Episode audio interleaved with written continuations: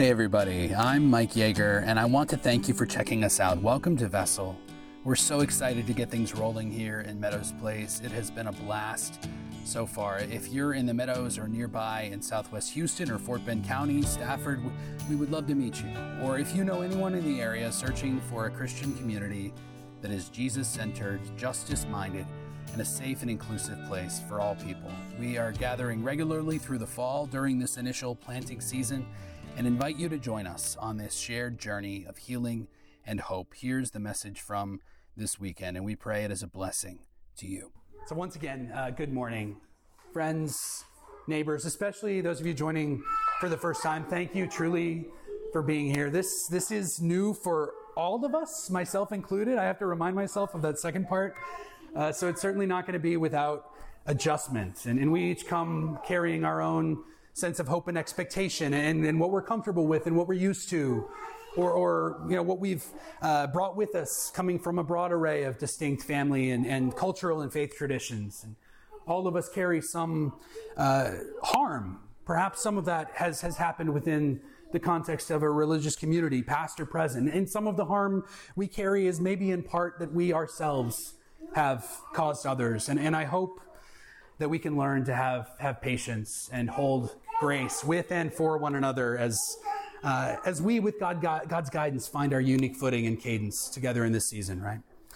So if your algorithm is anything like mine, it probably isn't, uh, but it pushes you endless amounts of church stuff. Just me, it's like all day, every day. Uh, you may have seen an article earlier in the week uh, by a, a, Presbyterian pastor, Alexander Lang, in Illinois. And in it, it made a, a little bit of a wave because he offered this deep dive explanation, not for why he was quitting his congregational post of 10 years, but rather why he was leaving the pastorate altogether. And so he referenced a, a phenomenon uh, that has been noted recently called the, the Great Pastor Resignation.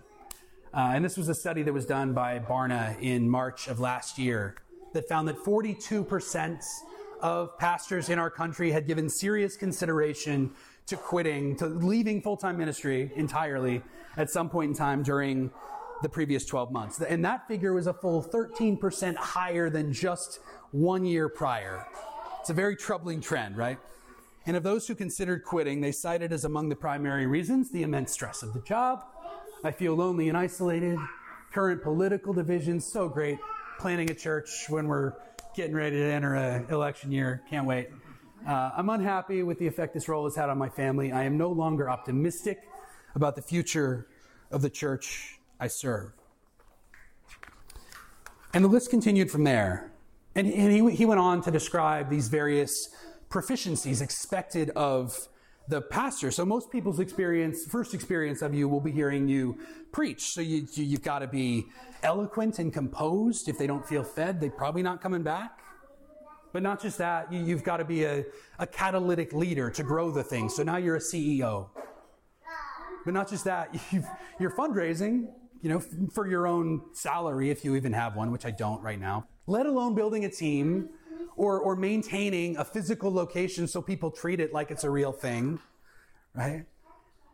Or maybe just to do the thing that actually comes first and, and to give generously toward those in need. But, but not just that, you're a theologian and a counselor and an HR director and a master of ceremonies. And God forbid either you or your spouse or your kids ever stumble because you're also, your family is a pillar of virtue and it's too much. It's too much for anyone. It's, and, and more importantly, it's dangerous because you don't have to look very far to see the kind of destruction that these expectations can bring about. The fear of letting anyone down and its burnout and its isolation and its self sabotage and its marital strife and its family strain, crisis of faith, a loss of heart for the mission, and ultimately a loss of a uh, nerve to continue getting pummeled. Or even worse, the pastor says, Yes, indeed, I am all those things. And, and, and look how very good I am at all these things. And they get a taste for, I'm like way ahead. What's going on here? And then they get a taste for power or influence or attention. And their ego takes over, and that's when people get hurt. And maybe you've been on the receiving end. So, Mike, then, you might be asking, why on earth are you doing this then? And that's a good question. And I'm going to try and answer. Because, first, because for all of its faults, I believe passionately in the redemptive potential of the local church as an instrument of God's goodness, designed to become a deeply connected people whose shared mission in life is to live out the teachings of Jesus within the particularities of a given time and place, and within the particularities of our respective journeys as, as carriers, as you might say, vessels of God's goodness and grace and healing and hope. It's because I cling to the foolish belief that God continues to bring about God's purposes through the deeply imperfect efforts of deeply imperfect people. And why? Because throughout all of Scripture, that's exactly what God does. Time and again, calls upon the reluctant and the resistance and uh, those who have otherwise declared themselves forsaken or forgotten or otherwise useless. But when we reach the end of ourselves, our self reliance, our self will, our plan, our vision, it's then and only then that we awaken to what the psalmist describes. We just heard it. You lifted me out of the pit into which I had fallen, the mud and the mire, and you placed a new song of praise in my mouth. So I want you to hear clearly that place where all you can see is broken is the place that God comes gently beside you to whisper, I am not done yet. And there's a deliverance and a peace. And it's not because I have done anything or earned anything, but solely because God is good and trustworthy. Second, second, why am I doing this? Because our most recent census data tells us that Houston and the wider region grows by over 2,400 people every week. That is a mega church every week. If you include an area uh, from everything from the woodlands to Sugar Land, it's larger than the state of New Jersey. Both Harris and Fort Bend County are remain in the top 10 counties in the nation in numerical growth year on year. More people. But in the last year that we have available data, more than 4,000 churches closed. And that was 2019. That was pre COVID. Speculation is that, is that those numbers are only accelerating. So there are less churches. And so we are on a pace right now. This is the data that, that within most of our lifetimes, that the number of Americans who claim Christianity as their central religious identity will drop below 50%. That's a startling decline. And I, I propose that it has far less to do with an age of, of increasing faithlessness and excess than it does with an American church that is increasingly unrecognizable from its origins. So we're a spectator culture. We want to be entertained or inspired or to leave feeling good about ourselves, box checked, and then we draw back to our own rhythms, into where we're comfortable, into where we maintain the illusion of control, and it becomes a transaction and we become consumers, which makes churches into competition, vying for customers, which means before long, it's Broadway level stage production and all the bells and whistles for our kids. But we eventually start to wonder when was the last time that we had a meaningful conversation with other believers where there was honesty and vulnerability and uh, it was safe to share and to pray and to lower our guard because we'd done the work to establish trust. When was the last time that we were in service to others, service for the sake of its own blessing toward neighbor or stranger, getting nothing in return? We wonder when was the last time that we broke bread with someone who doesn't look like me, vote like me, believe the same things I do, worship like me, and, and tried to listen more than I spoke? When was the last time that we took an honest look at our, our, our materialism, our idolatry, our pride, and our prejudice, and what really has a hold of our heart? Because we're not passive spectators, and that is not this invitation. This is not a transaction. We are all active participants called together into the, the ongoing Great Commission to make disciples and to share the gospel to the ends of the earth. And that's not the work of the pastor, that's the work of the people. So in the book of Acts, chapter 6, we see the early church processing in real time the same tension. The body of believers is growing in number, and the needs feel overwhelming. And, and so we need some kind of organizational system. Don't everybody raise their hand all at once, right? And the story goes on, if I can find where I was. There we go. Oh my goodness. Here we go. Now, during those days, when the disciples were increasing in number, the, the Hellenists, the, the, the Greek Jews, complained against the Hebrews, the culturally Semitic Jews, because their widows were being neglected in the daily distribution of food. And so, for context, when poor Jews became Christian, they were thereby essentially cut off from all of those streams of, of Jewish cultural support that they had had to that point. And so, thus, more Christians also meant more people in extreme need. So that's the correlation. And the 12 called together the whole community of the disciples, and they said, It's not right that we should neglect the word of God in order to wait on tables, which sounds odd, but meaning essentially we maintain worship and formation as, as primary to our, our mission. It, it is of one of the primacy things that we do. Clearly, there are, are huge benevolence needs in the community, and our ministry together has got to evolve. But we have an important responsibility to the former. So, okay, church, you better get on that. What are you waiting for? And so they say exactly that. Therefore, brothers and sisters, select from among yourselves seven men of good standing, I will add, or women, full of spirit or wisdom, whom we may appoint to the task, while we, for our part, will devote ourselves to prayer and the serving of the word. And if you find yourself looking around, asking, well, who's going to do something about fill in the blank? Maybe the person meant to do something about it is you. So often we ask, why isn't the church stepping up to meet a particular need without, without bothering to remember that, that we are the church? And we settle for that's so hard. How can I be praying for you? When in reality,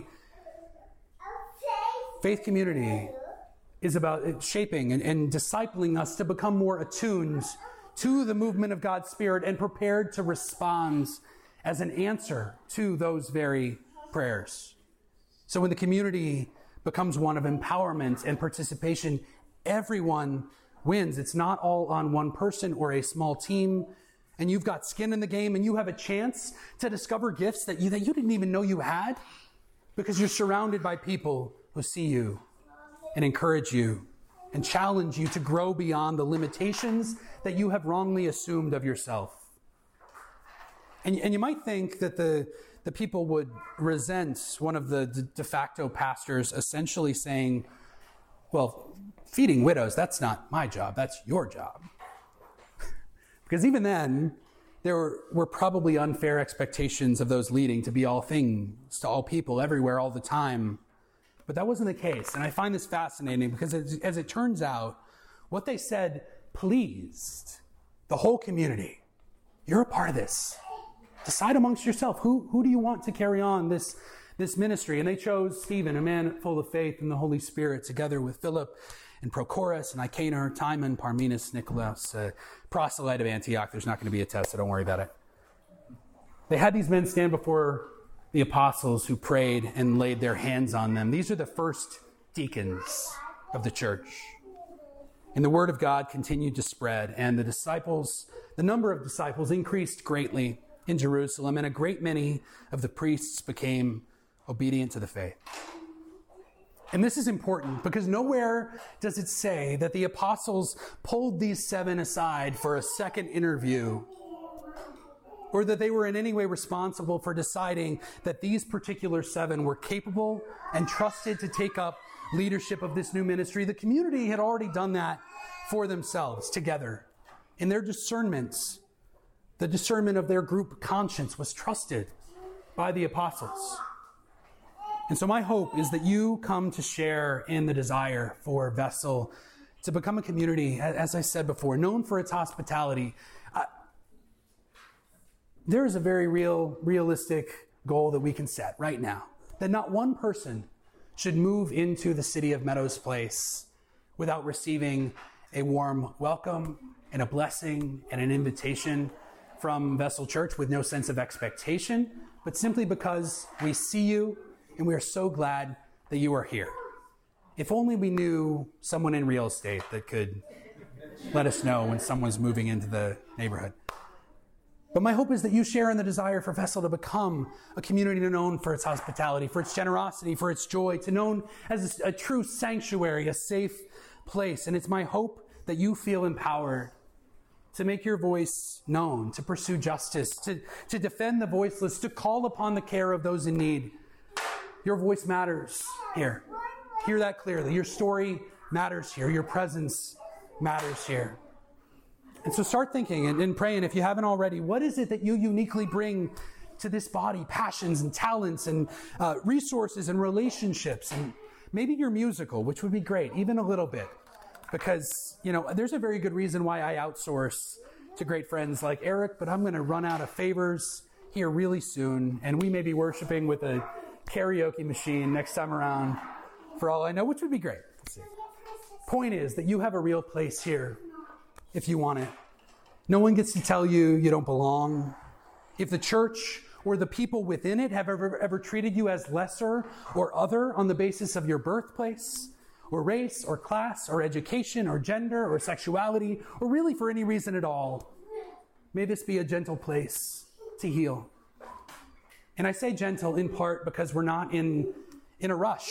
A, a few days ago, I shared a reflection on pace. It's on the, the blog page of our website, vesselhouston.org. Check it out if you haven't already done so. Because we're setting out to build a community that is made to endure the inevitable seasons of hardship. And our pace has to match the distance that we want to travel. And so, for the time being, we're going to continue along in this every third week cadence for these larger gatherings. I've got the next dates set October 1st, October 22nd. Those are both going to be back right across the street at the community center.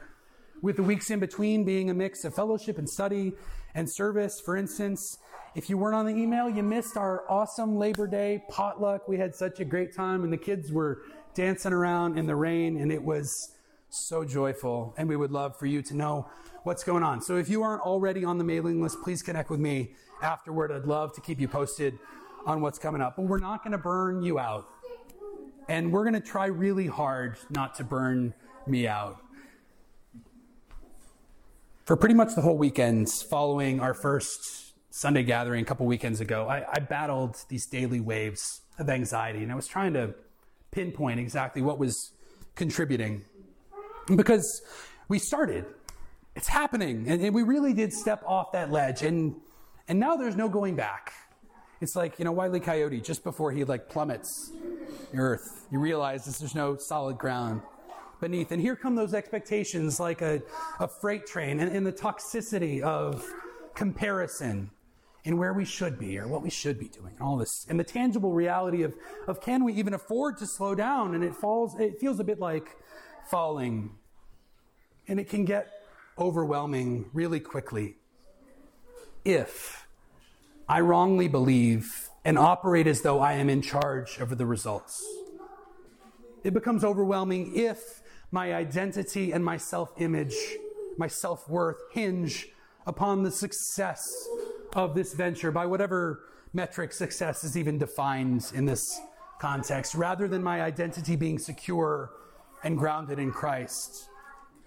And I'm so grateful for good friends who have reminded me along the way of the same thing that I want to remind you right now. I got a text from one friend, Jules.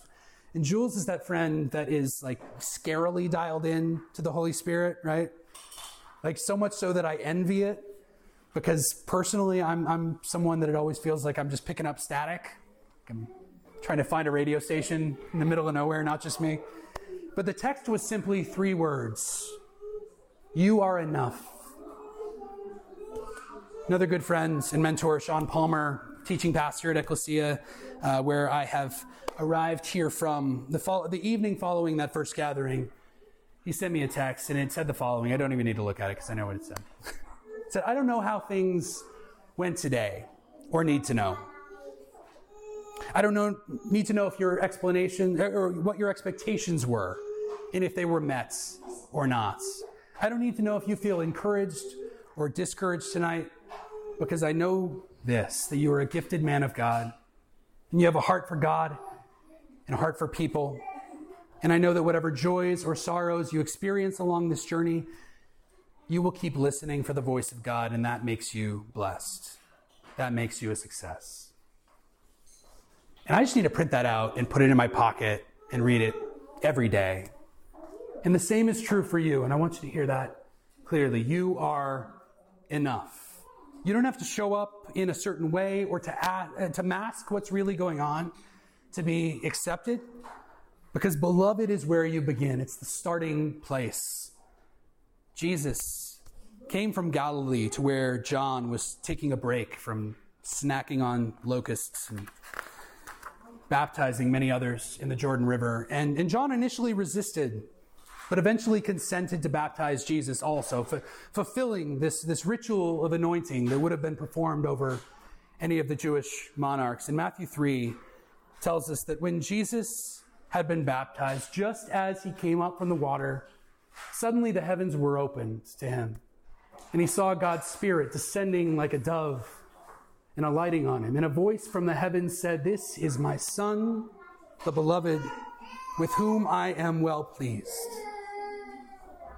Before healing the sick, before defying the laws of physics and miraculous provision, before raising the dead, before the cross, before the empty tomb, before he had done anything, Jesus is called beloved child.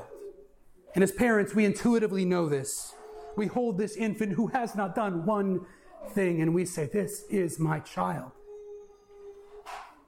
in whom I am well pleased. But oh, how we ever forget that the same is true of ourselves. And so there's a cruel irony to any theology that, on one hand, tells us to love our neighbor as ourselves, and on the other hand, leads so many of us to despair of ourselves or even to hate ourselves because of how lost and sinful and rebellious and depraved we're told we are. Commanded to love while being made to feel unlovable. And we wonder why so many branches of the Christian tradition, especially in the Western church, conflate love and judgment as though they were the same thing and protect judgment and shame, project judgment and shame onto others while calling it love. Tough love right? So let me say it again that you may receive it as a, as a liberating, healing truth. You are loved and you belong, period. And we, together, together, truly together, have an opportunity to move toward this community and this city, empowered by the Spirit to break those bonds of shame and to turn over and cultivate a new soil in which our lives together to, can take root. That every person would know that the same is true of, of them, not out of obligation, but as a result of transformation. And so we're just getting started, and I am overjoyed to share in this journey with you all. Will you please join me in prayer, and we're going to turn to the communion table. So, God, we thank you once again for the gift it is to lay it all down at your feet. The encumbrance, and the weight of all the striving for acceptance, our striving for love and worthiness, that these burdens removed would allow us to stand firm and lift our eyes to the beauty and grace that is all around us. Help us to join in the eternal currents of your love and magnify our meager but faithful efforts to the glory of your now and coming kingdom. Amen.